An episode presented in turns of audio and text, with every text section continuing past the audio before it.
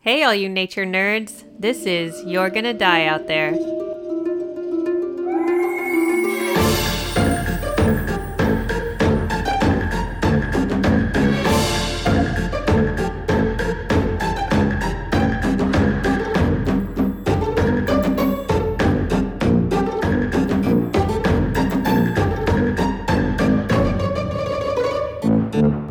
Hey, welcome back, nature nerds, to another episode where we're gonna share some interesting stories of people in peril in nature. I feel like that was a new one. Yeah. People in Peril, Cautionary Tales. I'm Jen, and I'm here with my good friend Megan. She is going to be telling a story today.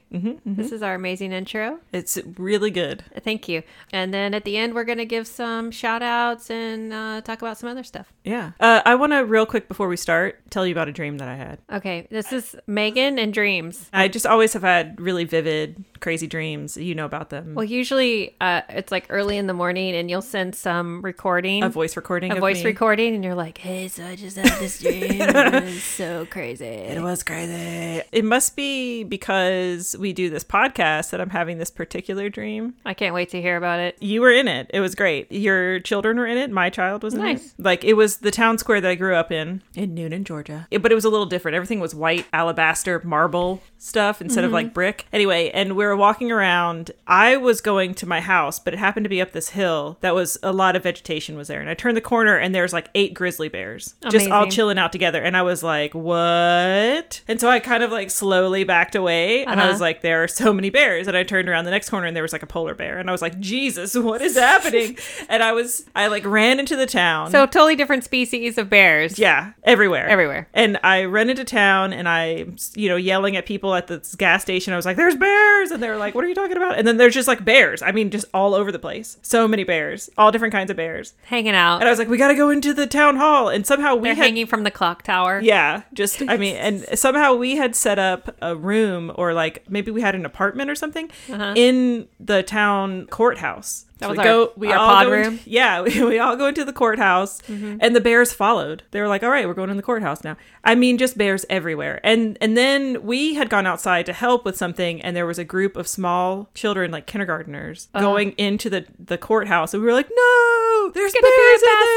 massacre. Yeah, Oh my god. no one got eaten or attacked That's good. but it was just just bears. Or they're all over friendly this town. bears. They were maybe. I mean, there was one that was a little bit Maybe menacing. they in my dream. escaped like a circus.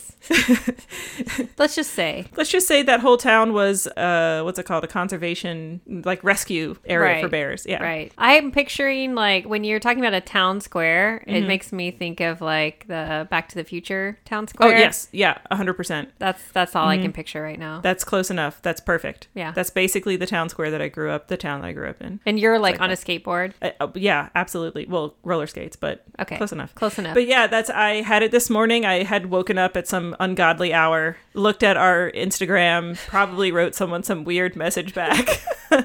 like you do. like I do. I went back to sleep and I had this crazy dream about bears and I just wanted to share it with you and our audience. I wish I would have some dreams. That's not a bad dreams. dream. That's Not a pretty bad that's dream. that's interesting. And it's it's kind of funny that our podcast is entering your dreams in that way. it's true. I was surprised that none of our kids were worried at all. They were just like, "Oh yeah, it's a bear." Um, what's the big deal, mom? I'm like, "Do you not listen to the podcast? It's very important. we keep our distance from those animals." So, Listen, this is what you do when you're near a bear. right? Um, I have a little short s- thing to say. It's been a really busy week for both Megan and I with work and all kinds of things. Like real, real, real, real busy time. Just constant. Constant, yeah. So I've been working just a lot of hours, kind of in front of a computer, doing a lot of different Mm-hmm. it's things. End of the fiscal year. That's why end of the fiscal, the physical year. the fiscal. And so I had, I was talking to my ten-year-old daughter. She's just a lovely individual. she is. And I was talking to her and I was like, you know, I'm really sorry. I've been working so much and I haven't, I feel like I haven't had time Mm-hmm. to spend with you and your sister. And, you know, usually we spend more time together just hanging out. I was like, but once I get through this section of things, I'll, you know, we'll hang out more. Yeah. But I really apologize. My son came in and was like, "Mom, why aren't you hanging out with me anymore?" And I was like, "Get away." There's You different know. parenting styles. Different strokes for fine. different folks. Anyway, so I was telling her that. And you know what she said to me? She said, I think you being my mom is enough.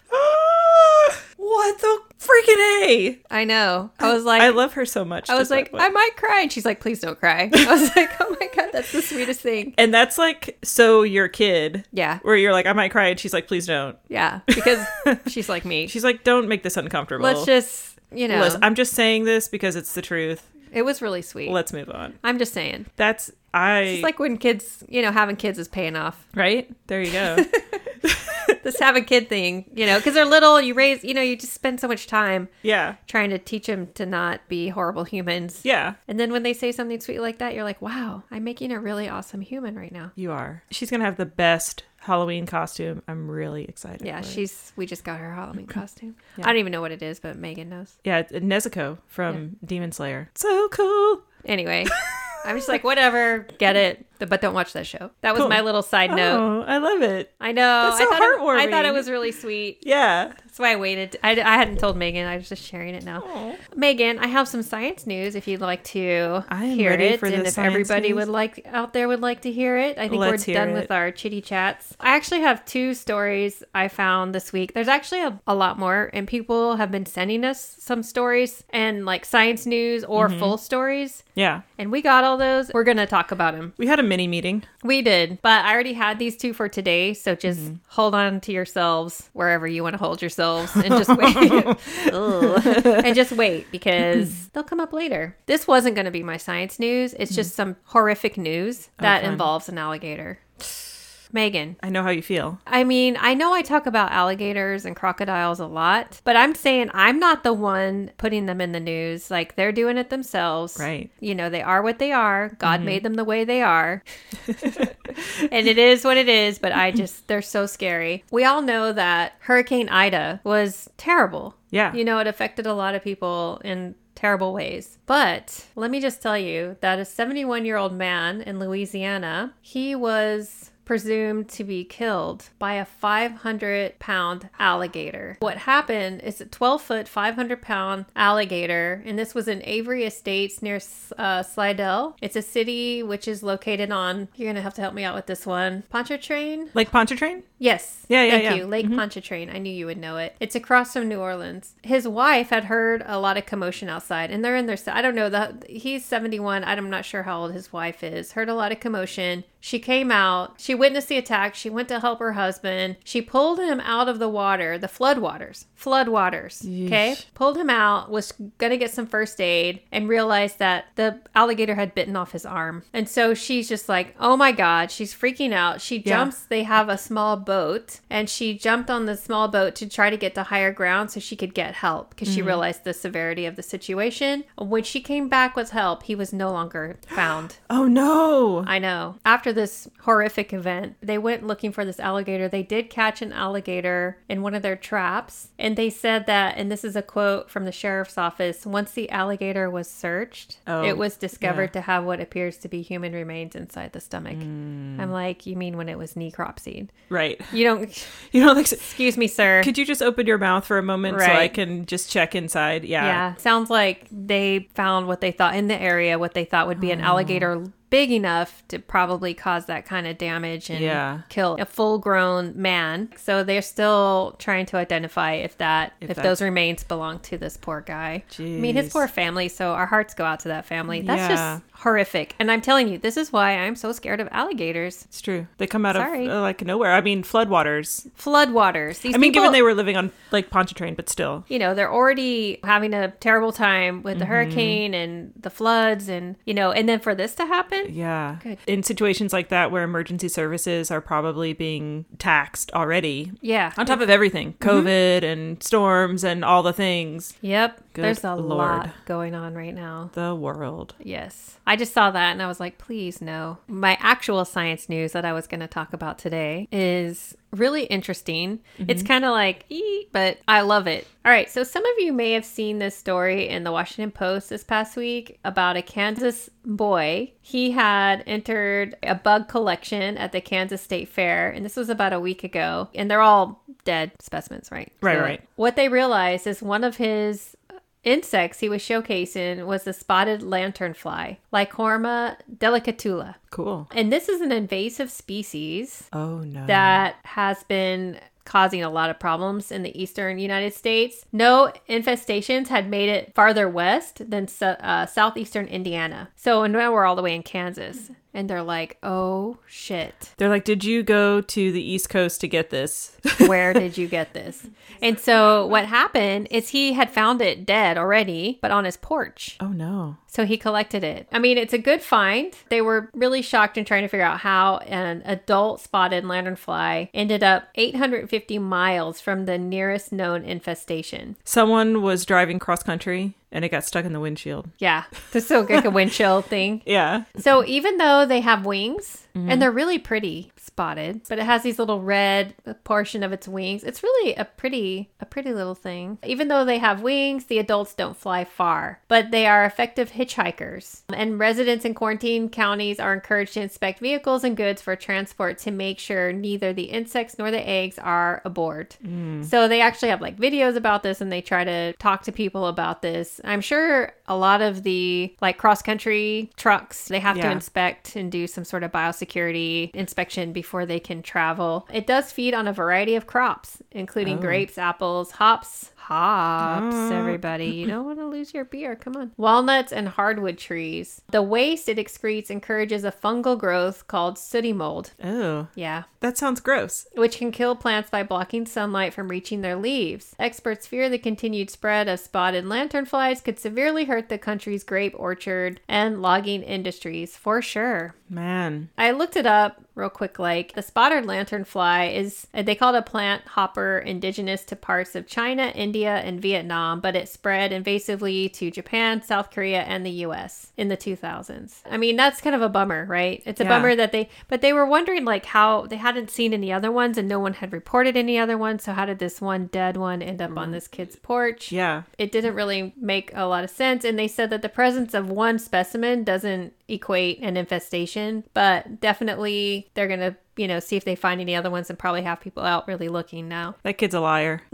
he went to He another didn't want to tell his state. parents. Yeah. He went to Jersey. He's like, listen, I hopped a plane. I hopped over to Jersey for the weekend. But the coolest thing about all of this that I love, and even the judges were excited about, Yeah. is that there's a kid really interested in, in entomology. I was going to say, that's some citizen science shit, and he's so young. And yeah, they don't say his name on Yeah. in this article. Maybe the parents wanted to hold that back, but it's a, he's a boy, a kid. That I love because there needs to be more entomologists. Yes. There needs to be more plant pathologists. True that. There's a lot of invasive stuff spreading around, and we need more people. Working on that. Oh yeah, Mm-hmm. more people in the biosecurity field. He won second place, I believe. Oh, He got a blue ribbon. I'm like, give the kid the first place. I know, up right? with that? What got first place? It doesn't say. Just someone's volcano. this is a volcano. This was the 4-H. Oh, yeah. I wish I could go back and tell my young self, like, just join 4 H. I know. Just do it. I know, right? You're going to love it. I just wanted to say what they said that it's a, the excitement of a kid learning about their world, putting it on display, and sure enough, they discovered something that adults were like, wow, this is really important for us to be aware of. He has alerted us to a threat we weren't aware of, and we're really thankful. Good job, the boy The super cool entomologist boy, who got second place. F those judges. he's got first place in my heart. Yeah. That's my science news, Megan. I like that science. That's a great science news. So we kind of went from a really tragic thing that Yeah. horrifies me and I feel like horrifies everybody. I know there's a lot of people who really are into alligators and crocodiles and those things. And they maybe one day I'll hear from somebody and they'll be like, listen, Jen. Anyway, Megan, Are you ready, Jen? I'm so ready. I'm ready to hear the story. Let me start us out with a story from 1999. It's 1999, Jen. Do you want me to sing some Prince right now? I was going to, you know what? I'm not going to do it. I could have It made a just- request. It's just going to get cut. Oh, This is a headline. A Bozeman man was attacked and killed near Red Lodge. So this is Bozeman, Montana. So Oh, maybe Victoria knows about this because Montana. Because Montana, Victoria, let us know. Carbon County Sheriff Luke Schroeder said search and rescue teams found the battered body of Brian Edwards, 42, on Sunday morning, about 50 yards from the cabin where he was staying with his family and friends. Edwards had blunt force injuries to his head, and the area surrounding his body had been trampled as if by a large animal. Judging from the scene, it looked like a moose attacked him, Schroeder said. A large wounded bull moose was reportedly spotted not far from the scene. Search teams were also chased from the area by a cow and calf. Edwards left the cabin 12 miles south of Red, Red Lodge about 3 p.m. Saturday, telling his family he would return within an hour. The family reported him missing just after 7 p.m. Schroeder said anglers, hikers, and campers frequently see moose in the Beartooth Mountains, especially near water. A lot of people think they are a real docile creature, Schroeder said, but there's a time when they can be very aggressive. This is the worst time of the year because they are in rut. In rut. They're in heat. They're getting it on. I don't know that term, in rut. I don't know where I learned that. I'm totally just going off of memory. I don't actually know. I never looked up, but I'm pretty sure in rut means Well, it makes sense. Mating season. doing it. It's a moose episode. Finally. A listener had contacted us, Sarah Delan, or Delan, maybe D E L E N N. She is a fan of the podcast. Thank you so much, Sarah. And she started listening this summer while she was doing field work, and her field work is currently raising moose calves for a research facility. That's got to be adorable. Yeah, uh, and and it's not like the research facility like they're doing anything to them. It's it's like a research facility where they're taking care of these animals, doing research on them, like not you know putting lipstick on them or something. It's not like yeah, putting like tinfoil hats on them. right. And they're living in the woods, like in an area, a a natural habitat. Yes. not a lab. Like a conservation area. Yes, thank you. So she was saying that she likes lis- listening to our podcast because it's a perfect thing to listen to when you're out for days alone in the woods. that made me laugh.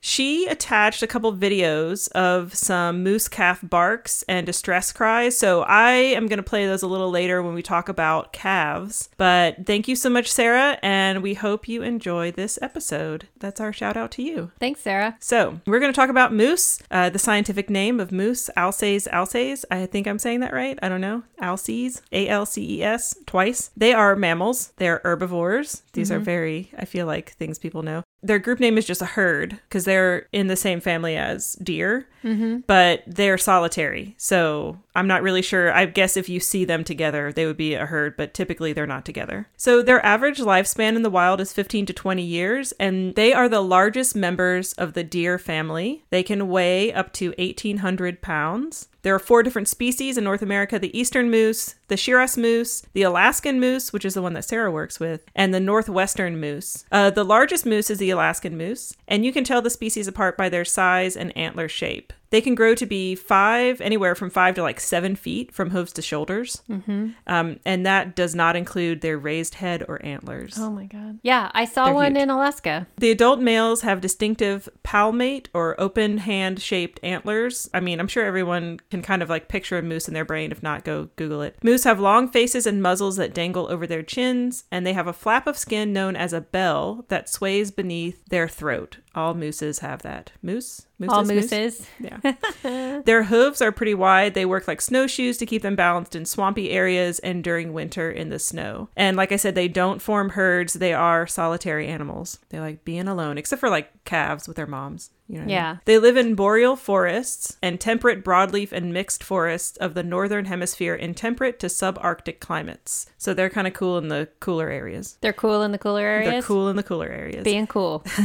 Um, hunting and other human activities have caused a reduction in the size of the moose's range over time, but it has been reintroduced to some of its former habitats. Most moose occur in Canada, Alaska, and New England, with Maine having the most. Uh, as far as like the lower 48 states go, New York State, Fennoscandia, huh? yeah, I don't know. I think that's Scandinavia. Okay. The Baltic states, Poland, and Russia. Just a little side note in like 2001 or 2000, maybe, Mm-hmm. I went to Maine. Uh, it, it was like a very rare family vacation, and I went We to talked Maine. about this. Did we? And I really wanted to see a moose so bad, and we never saw one. Oh, I think we talked about when we were talking about the AT, Oh, the yeah. Appalachian Trail. We were talking about you going to Maine. Oh, Sugarloaf. Mhm. Yes. Yeah, so that but yeah, th- I did eventually get my picture taken with a moose statue, this like brass moose statue, which was really cool. But after reading about moose, I'm like I'm kind of happy we didn't see one. I went to Alaska. My kids were very small at the time, less than a year for one of them, and the other one was like four. All the way from Guam to Alaska because my husband was there doing some work for a while with the Forest Service. Mm-hmm. So when I got there, I was like, eh. Just, like, take the kid. Anyway, and I saw a moose like kind of close to where they were staying, the housing, mm-hmm. and I was like, oh, there's a moose. And he's like, don't go close, just stay, just go inside and stay, just wait. Like, Don't let do it, go. it. and it was huge, ginormous, and so he learned a lot about the animals there. Coming Yeah. since he's an islander, right? so he learned all the things and he learned that remember we talked about the wolves Mm-hmm. Oh, aren't- yeah, that's right. aren't really aggressive i mean they're not gonna Right. like attack you yeah. they just run away Moose are not the same. who we thought were just like you just go up and pet them like a horse or That is whatever not the case. is not the case Moose have been hunted from the Stone Age, and in Scandinavia, there are still remnants of hunting pits, which is actually, it's exactly what you think it is a hunting pit. It's just like a pit covered with something that makes it, you know, So they not fall visible in. so they fall in. Yeah. nice Of course, it's got to be really deep because they're so freaking big. Um, and it has to have really steep sides so they can't climb out. you think a lot of things would fall in that Apparently, it is the most effective way to hunt moose since really 3700 BC. what do they know There's no need for new technology. Just dig a pit. just dig a pit cover it up Moose will fall in. you would catch people I, you would catch right? any kind of like animals a lot of heavy squirrels. enough Mm-hmm. Oh yeah, heavy enough to fall through. Yeah, for sure. Um, moose meat tastes, Henry David Thoreau tells us in The Maine Woods, like tender beef with perhaps more flavor, something like a veal. Mm. And I'm like, hmm, okay, all right good to know. Side note, and Wikipedia had a whole section on this. If you eat moose offal, so like liver and kidneys, and I only know offal, Wait. offal or offal, O F F A L. Oh, okay. Not like A W F U L. Yeah, no, no. O F F A L. I'm pretty sure I have only heard that word from when I was watching Hannibal, the series Hannibal, and he makes it. Uh, like that's how I know it. Liver and kidneys. Um, so you can't. It's prohibited in some places because of the high levels of cadmium, which is in all of the meat, but in you know liver and kidneys, it's more concentrated. It can cause fatigue, which is somehow sometimes called cadmium blues, headaches, nausea, vomiting, abdominal cramps, diarrhea, and fever. oh, it sounds like the vitamin A Yes. issue. Yeah, Mm-hmm. but in this case, with the it's livers. cadmium. Yeah. Okay. So basically, I think just don't eat livers. Avoid livers in general. Just don't do it. Even though I hear that they're very good. Is that sweetbreads? Are What? livers sweetbreads? They called sweetbreads? Someone will answer this. I'm, there, there's another name for liver. Okay. I think. I could be wrong. Yuck. Anyway, so I mentioned that they are herbivores. They eat shrubs, woody plants, and aquatic vegetation. So they hang out in aquatic areas a lot, swampy areas. Uh, they eat 73 pounds a day in the summer and 34 pounds in the winter because in winter, it's winter and there isn't a lot of available food. They usually eat buds of plants or like, what's it called? Bark on trees. Right. So they So jam it down in like, the summer. Mm-hmm. Yeah. So just like deer, same deal. hmm Moose are formidable opponents with sharp hooves that can kick with a tremendous force. A pack of wolves or a black bear could not take down a healthy adult moose because of these Oh, like things. Like Only like a calf or usually predators will pick off young, sick, or old. A bigger threat to them, other than like predators, are parasites. Oh. So fun. They can get brainworm, ooh. yeah, it's a parasite contracted from eating snails. Obviously, moose aren't eating snails on Oh, purpose, but they're eating right. Mm-hmm. aquatic vegetation, which have snails. They accidentally ingest the snails, and then the larvae migrate to the moose's brain and cause neurological damage. Yuck. Yeah. I wonder if they have like crazy time before they would die, You know, which might make them attack people. it's possible. I'm just I'm theorizing here. Somebody who knows, tell us. Sarah, wait, let us know. I Tell- feel like I- she's gonna fill us in on all the things. It's- yeah, I feel like Sarah's going to listen to this and she's going to be like, that's wrong, that's wrong, that's okay, let me just correct all these she's things. gonna be she's writing us. It's like ah, she's listening to this We'll have a corrections corner. next week. next week. All right. So winter ticks are another threat to moose. They're mostly a nuisance, but they are known to carry disease. All right. Let's talk about some mating. Males have giant antlers. Uh, they're used for fighting. So they typically don't use, like I mentioned, they use their hooves for other situations. We'll talk about that Like later, walking and like defensive running. stuff, defen- like Trotting. attacking, Yeah. attacking wise. But they usually don't fight over mates with their hooves. They fight with their antlers. The antlers can be six feet from end to end and can weigh up to about 40 pounds. Wow. Every year they shed the paddles. So on the outside of the antlers, just like with deer, they have like that velvet. Yeah, And that it's fuzzy. full of yeah the fuzzy stuff and it's full of blood vessels so after mating they they like scrape it off on trees Mm-hmm. and it's just like a gore fest just like Ew. yeah I wonder if it feels good. They're just like, oh yeah, let's get it off. yeah, I bet it does. I bet it does feel good. I Probably. bet you're right. So, and then they regrow it again for the next October. And antlers are a great way to age a moose. They go from nubs to spikes to full racks. Bulls in their prime are between five and eight years old, and they have the largest racks. well, a juvenile. That's what. Didn't you write? We were talking about something, and I was like, so and so said this, and you were like, you're a juvenile. Yes. It's true. This past week, I think. Oh, someone's talking about boobies. Red, Yeah, like red-footed red-footed boobies, and you're like- they said boobies. He said boobies, and I was like, "You're no." He was talking about juvenile boobies. Yeah. and you're like, "He said boobies," and I was like, "You're a juvenile." Anyway, with old age, the antlers can become more deformed and less impressive. well, that sounds about right. Yeah, That's when That's don't we true. all just get more deformed and Less less impressive as we get older? a hundred I'm percent. feeling that. Bulls, which are the males, will bellow loudly to attract mates each September and October. After getting it on with the cows, those are the females, the mating pair will go their separate ways until the following year. And I thought this was hilarious. Though they may occasionally feed in the same grounds, they tend to ignore each other. So they're just like, No getting it pillow on. talk. Yeah, no pillow talk. There's Yeah. get this done. They go to the watering hole, you know, and like across the pond is like their baby daddy. Yeah, And they're like, no, it's not the time. I got your number. I'll call you. They just ghost each other.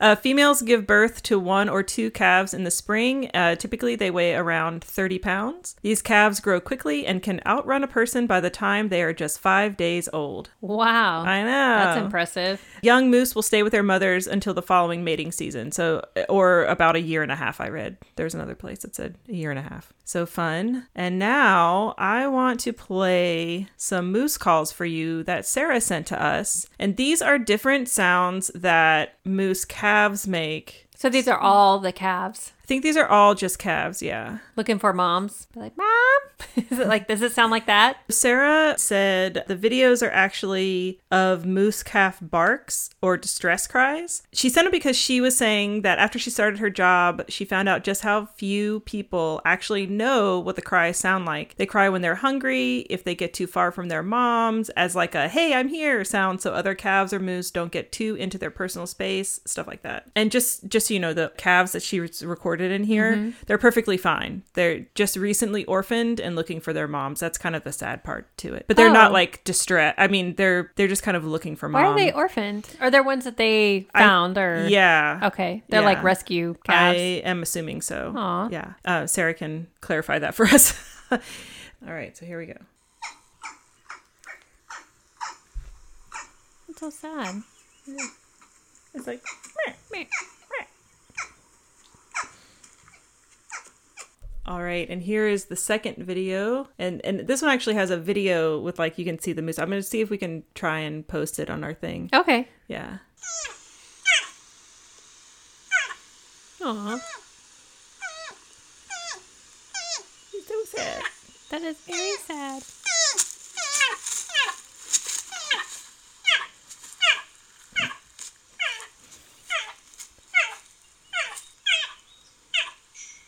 Pika's looking concerned over there. She's super concerned. She's like, what? Saber does not care at all. He's like Because like, still asleep. give me that baby moose calf. I'll take care of it. It'll be fine. She's like, I know I only weigh six pounds, but I got this. She also sent us a couple quick moose facts. There was a bull moose in Anchorage, Alaska, who liked to eat fermented apples and staggered around drunk. Wow. Fun, fun, fun. and also, moose get heat stressed. So, Oh yeah, I bet. so someplace in the 50, Fahr 50 degree Fahrenheit, but studies da- done down to negative 40 degrees Fahrenheit show no signs of cold stress. Isn't that crazy? So they They're can get made like for heat it. stress. Yeah, they're just like ready. They're ready for it. yeah. They know what's up. Too bad So- that uh, everything's getting warmer. not good. But yeah, thank you, Sarah, for sending those cool sounds and videos, and we'll try and get them posted up. Amazing. All right, so let's talk about some fun facts. Fun facts time. Fun facts. Uh, moose of all ages are innately gifted swimmers, and they can swim up to six miles per hour, which we had posted that moose video from the guy from Wow, TikTok. Yeah, yeah, yeah. Yeah, and he mentioned that as well. Uh, they can also submerge completely, staying under for 30 seconds or more. Really? Yeah, they can dive. I did not know any of that. On land, they can run up to 35 miles an hour over short distances, and they trot steadily at 20 miles an hour. So they can just trot and attack.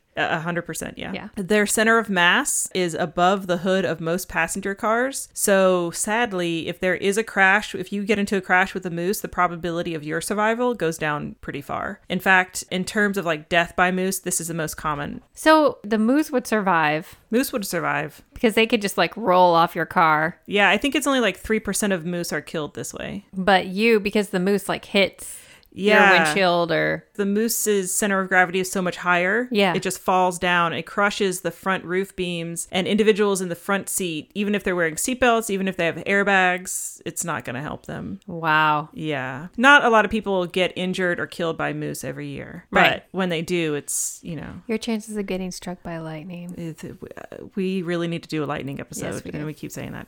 If you're in a truck or an SUV, you're not going to have the same, do- you know, because you're higher up. Mm-hmm. So a little bit more protection. But then it's worse for the moose. Yeah, Th- there's a development of a vehicle test referred to as the moose test. I guess in areas where moose collisions are common, so like Mm-hmm. Sweden, Germany, Alaska, whatever, they do like moose tests on cars. to Not s- with a live moose. not with a live moose. Right. Yeah. Or live people, obviously.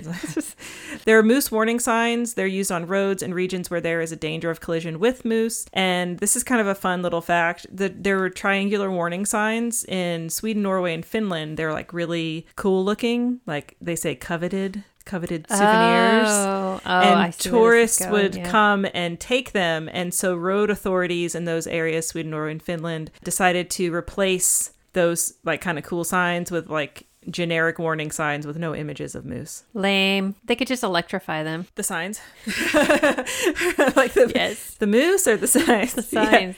absolutely. There you go, tourists. Okay, so let's talk a little bit about moose danger to people. Okay. a little bit more about that and safety. So some people say that like moose are more dangerous than bears, but that's not entirely true in terms of their behavior. Like moose are they're more common than bears in areas where moose are found. So if for instance you're in Alaska, the moose population there can exceed 175,000. The f- chance of you running into a moose versus a bear are Yeah, I guess it would just depend on higher. where you are. yeah. You know, like moose can't rip you open with their hooves necessarily. They can cause a lot of damage, but they're it's not the same kind of attack as like a bear with Right. teeth and claws and things. Yes. So moose outnumber bears nearly 3 to 1 in Alaska and they wound, not kill, wound around 5 to 10 people annually in Alaska. That's more than grizzly bear and black bear attacks combined. Really? Mm-hmm. Just for Alaska, though. Just for Alaska. okay. Yeah, I didn't I focus on Alaska for this because the story I'm going to tell is in Alaska. Okay. Yeah. Okay. Uh, moose do not confront people unless they are provoked. So they especially dislike dogs because dogs run up and bark at them. In winter months, moose have been known to come to human areas and eat trash because obviously people are developing areas that are in moose habitat. That sounds like bears, too. Feeding a moose can make them more dangerous. If you feed one and it comes back to eat and you don't have food again or enough food, they might attack you. Listen, last week you gave me four ham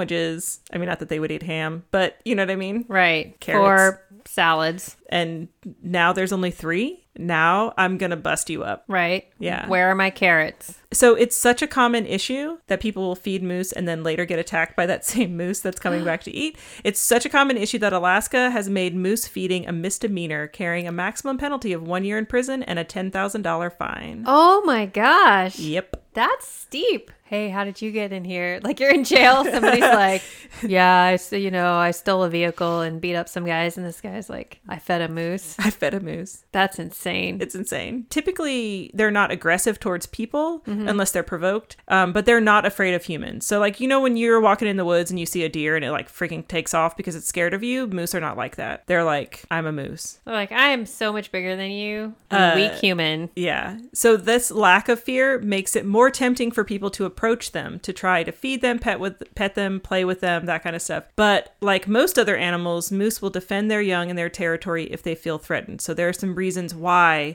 they're going to attack you. If it's like mating season, if they're, you know, they have a, a young with them, or if you're in their area, they don't want you to be there. Really anything. And then just to reiterate, they can run up to 30 miles an hour, so you're not going to outrun them. Like you, if you walk up You're to not. a moose, No, and you, no. you know that's not Yeah. going to happen. Okay, so seven signs of a possible attack from a moose. Some information before we get to the seven signs of an attack. In late spring, early summer, when a cow has her young calf with her and Uh-huh. she might feel it's endangered, that's a time that they might attack you. In the fall, when a breeding bull, a male, is feeling competitive, competitive and agitated, they might attack you When he's in rut, in he's rut. rutting. Yeah. In the winter, when they're hungry and tired from walking in deep snow, they can attack you. So basically all the time, except for summer. But then summer, you don't know. You maybe you're in their way. And you didn't give him uh, another snack. Yeah. So they're Or going to you attack look like you. that other person that gave him some food. Exactly.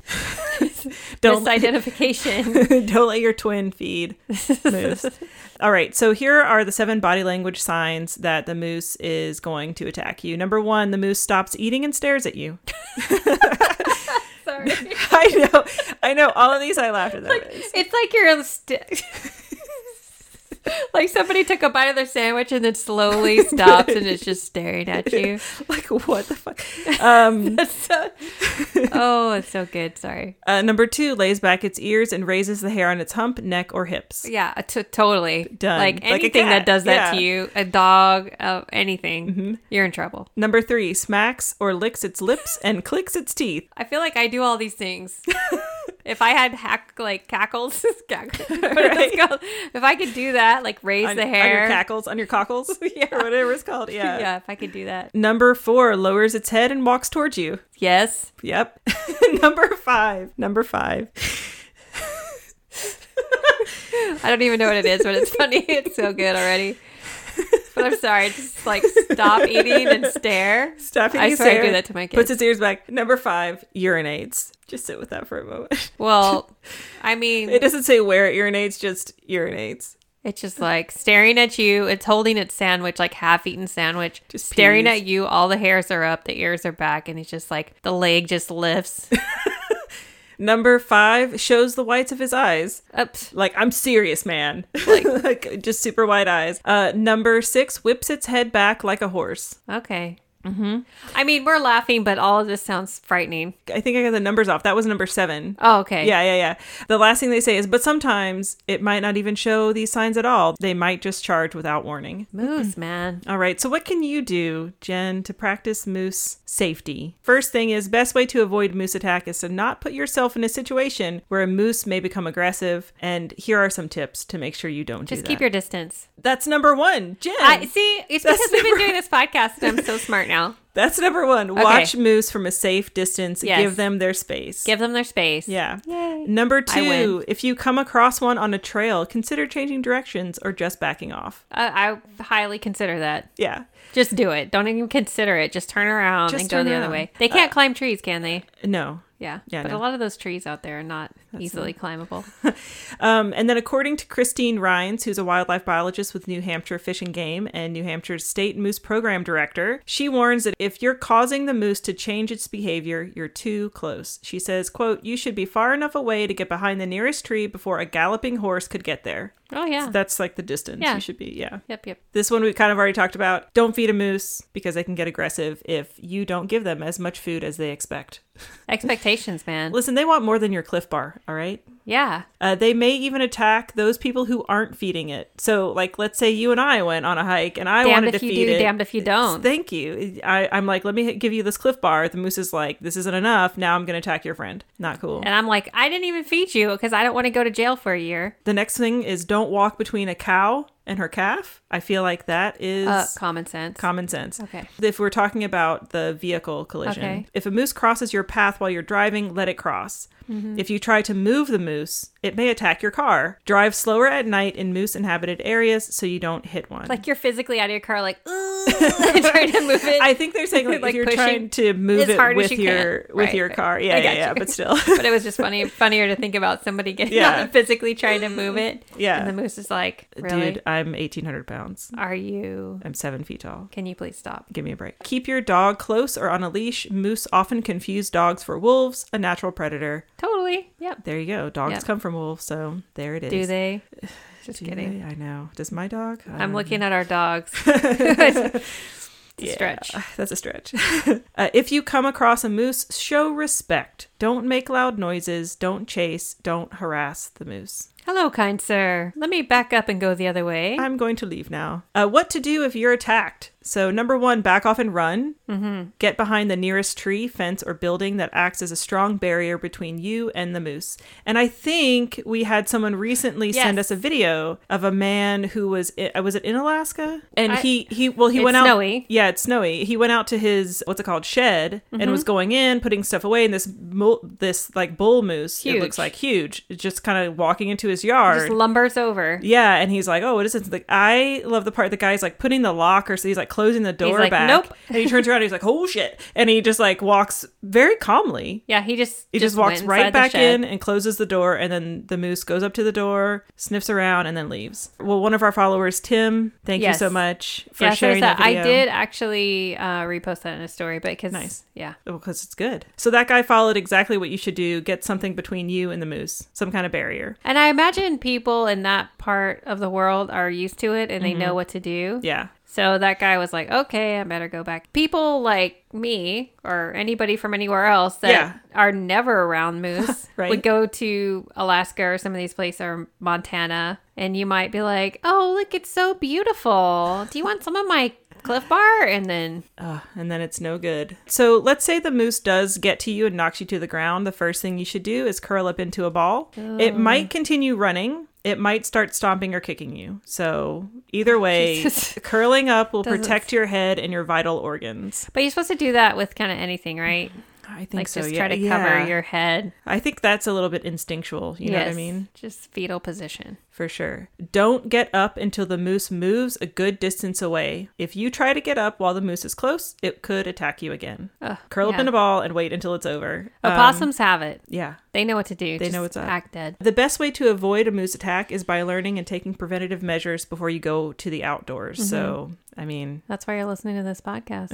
exactly. I mean, of course, you just want to hear our banter, but so I'm going to tell you a story. And this story is from January 9th, 1995. This is from the Anchorage Daily News. The headline for this article is Witnesses Say Students Harassed Cow Calf for Hours. oh, Mm. well, I don't like that. This is by Peter S. Goodman. He's a daily news reporter for the Anchorage Daily News. Okay. A 71 year old Anchorage man died at Providence Hospital Monday evening after a cow moose trampled him in front of a sports center at the University of Alaska, Anchorage. The moose stomped Myung Chin Ra repeatedly, kicking him, stepping away, then cutting back to kick some more. The attack caused multiple fractures and internal bleeding, hospital officials say. Witnesses said that the moose and her yearling calf had been feeding and sleeping in the area all day. They said students had been harassing the animals for several hours. There were people standing around throwing snowballs, yelling, whistling, shouting, trying to get their attention, said Ann Gross, a director at the university's daycare center, which sits which sits next to the sports center. There were lots of people with cameras. So there's actually a video of this. It shows the man being trampled. Someone for whatever reason, I guess whoever was like around had been videoing this calf and the the mom moose, the cow. It's this little old man. He's it looks like he's going in to work out.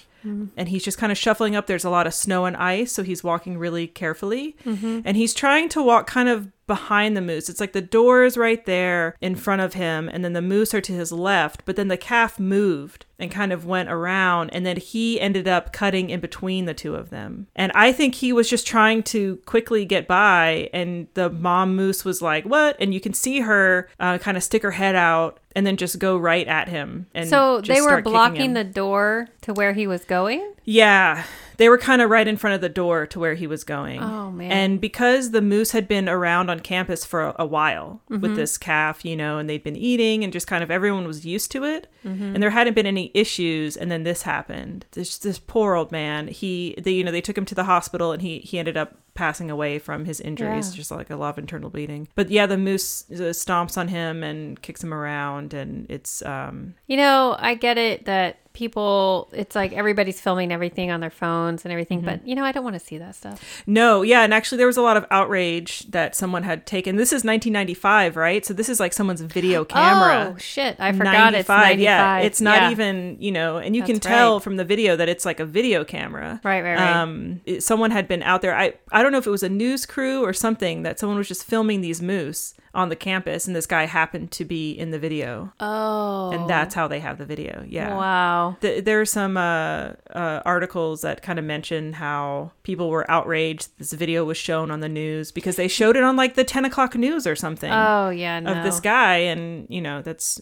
not nice um, i actually found all of this the video and these uh, clippings from the anchorage daily news on a university of alaska anchorage professor's page this professor is dr bruno m caps or capes K A P P E S. So he is a psychotherapist who, uh, at the time, was a professor at University of Alaska Anchorage. I think he still is.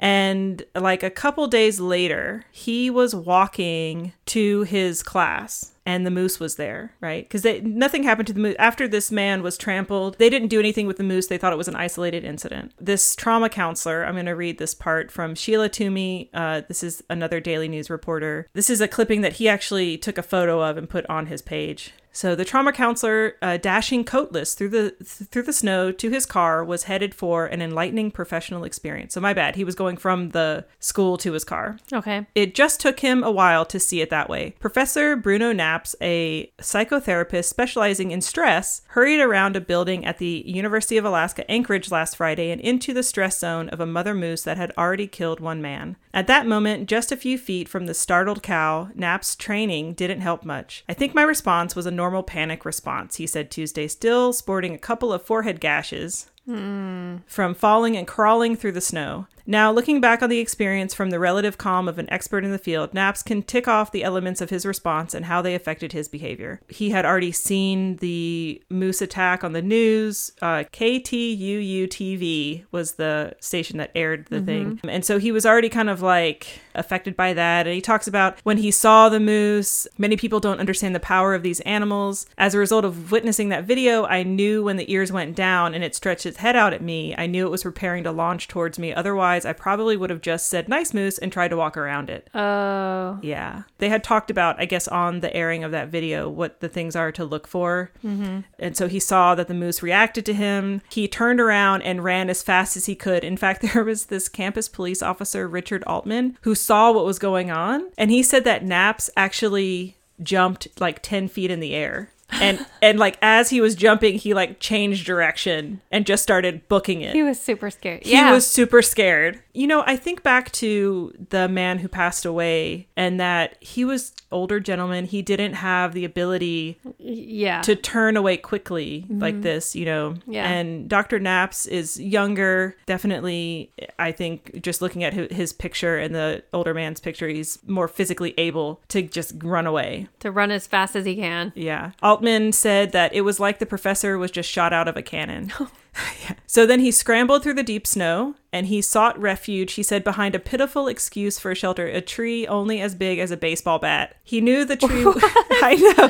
What? I don't know what he was thinking. He There's knew the no other trees. You're in Alaska. right? Oh he my knew the gosh. tree wouldn't save him if the moose charged. He knew he couldn't outrun the animal. He said he was super uh, scared. He just kind of was frozen to the tree. He was more afraid of getting kicked in the head and not being able to continue to like retain his faculties Right. basically. That's what he was going through his mind. Uh, at this point, the officer Altman, he ran in between the moose and the professor and drew his gun. I mean, he, I don't think he says later like he wasn't planning on firing his gun, but that he did it just to kind of like keep himself focused on what was happening. Well, and he could fire a, a, shot, warning like shot. Mm-hmm. a warning shot, maybe to scare it away. yeah, yeah. They are in like a public area, so I Oh. don't know if that was part of it. Yeah, that could. caps or capes or i'm not sure i'm saying this i'm so sorry um he actually crawled so altman kind of stood there in between and then the professor crawled to safety this is where his expertise in post-traumatic stress helped i just said let yourself cry i just knew it was okay to let it out i still cry more out of relief now Let it out. just let it out I thought he had cuts or scrapes on his head. that was from him booking it through the snow Oh, like that was him like running away i know it wasn't even the moose I, Yeah, so- imagine watching that video,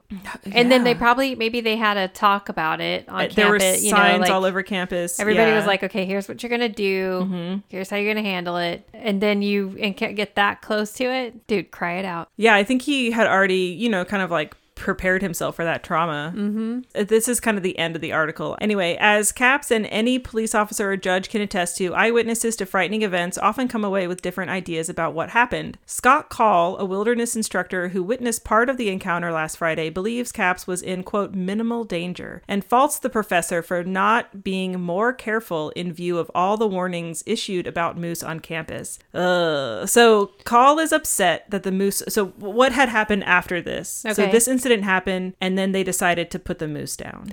yeah. But what about the calf? So Call is This upset. is how there's that- those calves that are crying because they don't. Yeah. know. And actually, in the case of this calf, I read that they presumed the calf died after the mom was killed. Like they didn't, you know, take the calf. They didn't, it just, they just left it to fend for itself. So that is very sad. And nothing happened to this professor. But he that She did charge at him. but, she also killed the other guy. She also killed the other guy. Yeah. Yeah. And part of it is that I think whoever's working in like wilderness protection or whatever DLNR, I don't know, like they should come out, they should have come out originally, taken that moose, like figured out a way to relocate her because just letting her roam around on the campus and like I said, those students were kind of taunting her or wanting to interact with the moose or see if something happens and then this happened to the old man. I feel like this all could have been prevented by a relocation. I mean, obviously, part of the issue is that there are a lot of moose in Anchorage. Right. That's what I'm wondering. It seems crazy to us because we don't see them. Yeah. I feel like I've read places where people consider them almost like a nuisance species Mm-hmm. because they're like always around. You know, the other side to nuisance species is that you're living in their habitat or developing in their Right, habitat. right, right. Not that Alaska's super developed, but No, it is. is it? I mean, I've never been up there. I in always some just places. imagine it is like Yeah. yeah. Call the the guy Scott Call. He's upset that the moose was destroyed as a result of its encounter with Caps. So Caps said that he was sorry that it was necessary that the moose was destroyed. I'm glad he wasn't hurt. Call said, but lack of watchfulness under those circumstances is like someone who knows it's icy out, but quote drives as if it's summer. It's negligent. And Caps says that kind of criticism is humiliating. It feels like punishing a victim, adding insult to injury. Which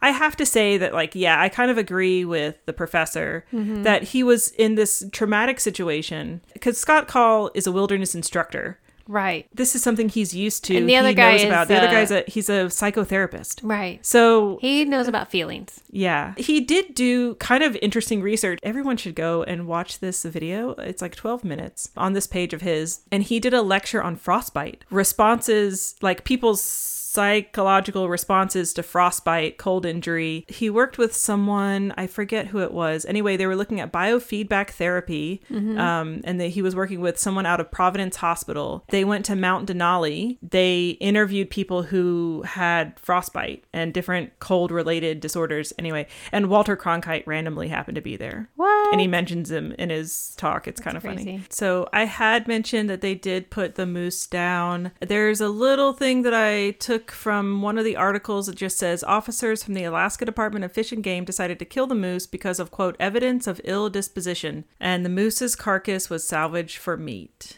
I mean, I have a lot of mixed emotions about that. Yeah. At least it was used for meat. Yes. There's no mention of the calf. I don't think she had an ill disposition if Yeah. she had a calf. That's a natural response. The- I, I agree with you. And I mean, we weren't there. Right. We don't know. Yes. But I'm just saying it would have been better to have moved her and her calf Yes. somewhere else, but maybe they just didn't have the means to do that. Or, you know, Mm-hmm. That's true. So yeah, it's possible that they wouldn't have been able to sedate her enough to move her, and then like, what if she just showed up again? Mm-hmm. Yeah, we know because nothing. they kind of know, you know, where they can get food and stuff like that. a man did lose his life. There's so many sides to that. And Mm-hmm. probably the people there that were there at the time, the state wildlife or whoever was dealing game with that, people. would Yeah. have been able to tell us exactly why they made that decision. Right, right. But just a sad story. The older gentleman, uh, Mr. Raw, I think was his last name, family name, Mm-hmm. and then this doctor, just really kind of scary. Yeah.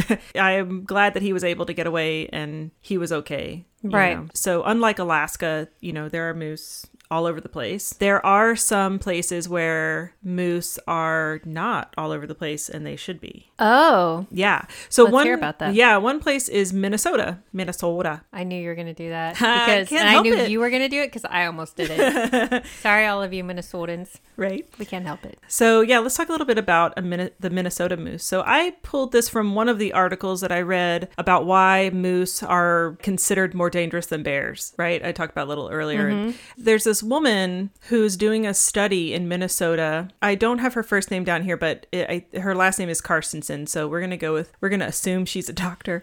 I don't know if she has her PhD or not, but Miss Carstensen Or doctor. Karstensen. She's doing this study because in the mid 1980s, there were like 2,000 moose in the northwest of Minnesota. Mm-hmm. But that number in just the past two decades has dropped to less than 200. So they're Wow. like, what is happening? Why are there so many less moose? Because they were hunted just like deer. The same reasons why we talk about hunting is good for population control, that kind of thing. But then, Management. Mm-hmm. yeah, management. But then all of a sudden, these moose were dying, and it wasn't related to the hunting. So they collared a bunch of moose, uh, and then whenever the animal dies, they have it set up so that there's a notification on their phones and a location to where that moose died, so they Mm-hmm. can get to it within 24 hours because they want to do an autopsy as quickly as possible to figure out what is the cause of death. Mm-hmm. So one of the issues they're facing is actually the transport of the animals, which maybe was part of why they couldn't move the moose in Alaska. They're but huge. They're huge, and they actually moved one to the lab once with like a helicopter.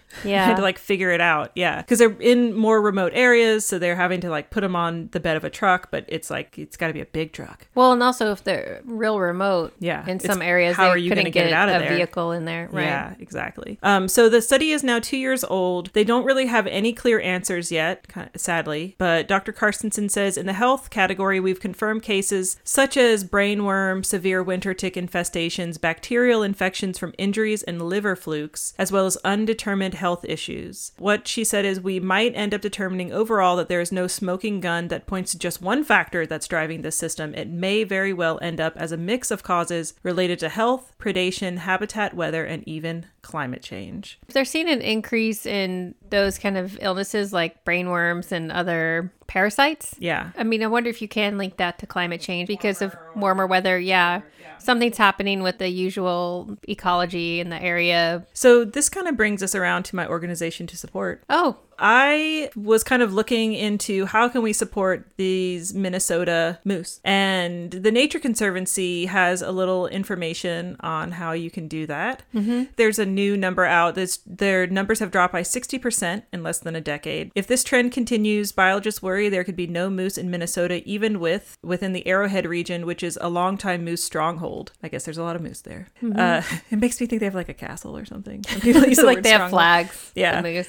Researchers are, are not certain exactly why moose numbers are down, but they believe a mix of factors, like I mentioned, including climate change, parasites, and disease. There is a collaborative that was formed. It is called the Minnesota Moose Habitat Collaborative, and this is to help moose recover. It's a diverse group of federal, state, county, tribal, and conservation groups formed all together for this habitat colla- collaborative. They are working on improving habitat in moose territory, and it is led by the Minnesota Deer Hunters Association. You know, I feel like we've talked a lot about hunting. Mm-hmm.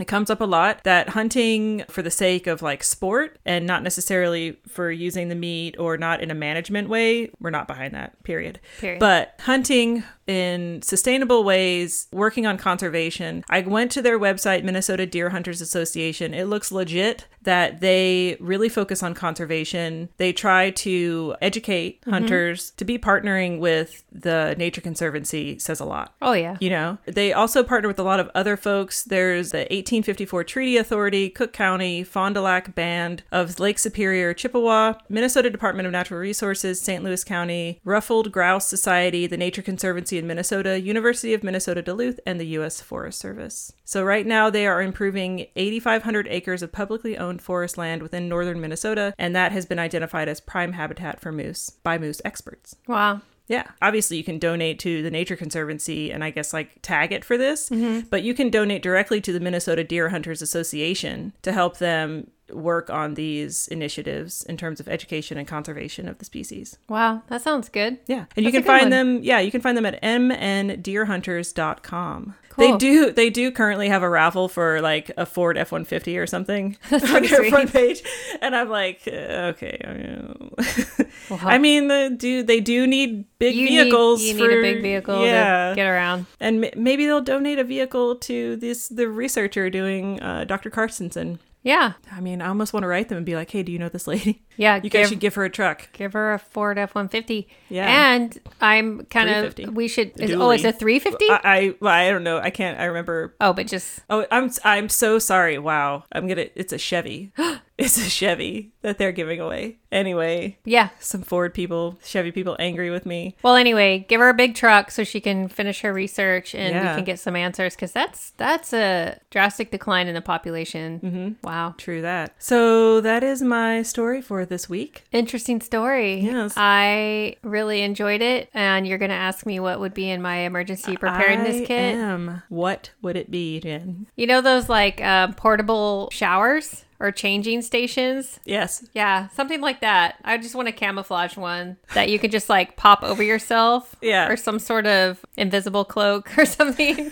just disappear. Just disappear. And the moose Just would make be like, yourself "Wait, disappear. And they'd be like, what? what just happened? As they're staring at you ha- when they're like stop Holding eating their and s- sandwich. Holding their sandwich. And then all of a sudden you just disappear. Yeah, I like it. So an invisibility cloak slash tent. Well, yeah. What are those things called? You know, you can go in and Oh, it's there's like a, a- shower or change. I do know that hunters have blinds. Like, Yes. you- like a blind. Yeah, Oh. they can be on the ground. But or aren't up those in the ones? Oh, okay. You can use trees. you them can on the do? ground. You can. Yeah, you can use them on the ground. Yeah, I, guess would it just depends want on something what you're that would hunting. be like an instant, like a pop up tent. right. Like you just throw it. You just throw it and, it, like, it pops lands up. on top of you, Yeah, Oh, and it's a camo thing, yeah. and you just No. blend in. like a magic sheet that you just like throw up. You, uh, you know when you see people do those videos dogs. With their dogs, yeah. You just throw it up, and then you run behind a tree. up. yeah.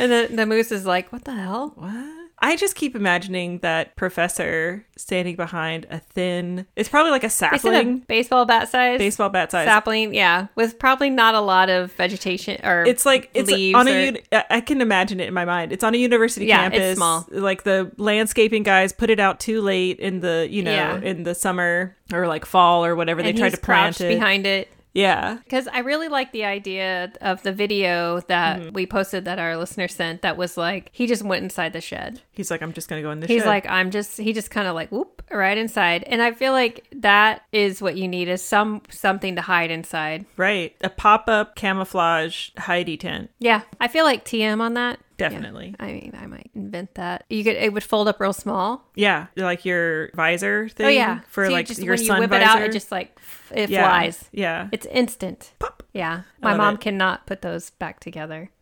she has something in her brain that stops her from being able to fold them back There, up. there has to be a word for that for people who can't fold up foldable things like that. Yes. because it, it I have seen people really struggle, and I'm like, it's just like a figure eight. You just figure eight it. Yeah. and they're like, nope, It's kind of a running joke with me and my mom. that's amazing. Hmm. Yeah, she cannot, but I love her.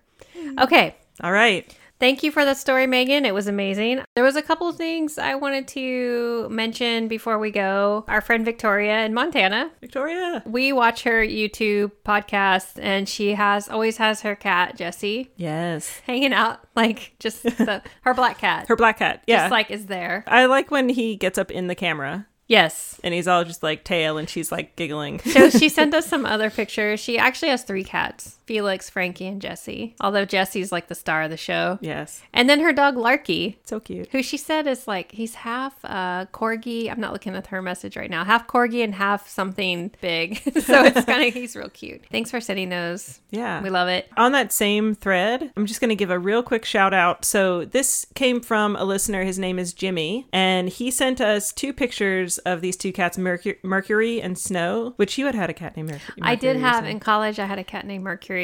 It was really cute because he was like, So, those pets aren't actually mine. They're my girlfriend's. Mm-hmm. And she doesn't listen to any podcasts. She's not on social media or anything like that. But he really wants her to listen to our podcast. And so, we'd like to give you a real quick shout out so that you'll listen. Oh, yeah. Geraldine. yeah. Get Do on, it, Geraldine. Get on that wagon. But don't get on the social media. It's okay. Don't do- yeah, I have that's a lot of fine. respect for my friends who aren't on social media. Yeah. And I'm not good at it either. I'm kind of, mm, it's also irritating because I want to Right. contact them easily or But send them funny you- stuff and but you, can't. Yeah. So, but Geraldine, you should listen. We would love it if you did. Yeah. Oh, yeah. And I know that Jimmy said he was uh, that he gave us a five star Apple review, and so we are sending you guys stickers in the mail. Yep. Along with all the stickers that Jen is sending this month. So- Yes. I have a list. You're all getting them. Thanks for everyone who did give a five star review. We appreciate that. There's some other ways you can support our podcast. This is true. You could do that by becoming a Patreon, and you get all kinds of bonus episodes. Fun stuff. You can go to our sponsor page and support any of our eco friendly sponsors. Lastly, we wanted to say if you have any story ideas, you just want to say hi or you want to send pics of all of your floofs, email us at you're gonna die out there at gmail.com, use our contact form on the website, or DM us on Instagram. Yes, and one of us the will write things. you back. One of if you write to Instagram, I will write you back, but Jen will actually read it later. I will, and be like, what? Why was she writing that? Because it's three in the morning. And if you write to us on the website, leave your email so I can write you back. All right. Thanks again, Megan. You are very welcome. Until next time. Don't die out there. Bye. Bye.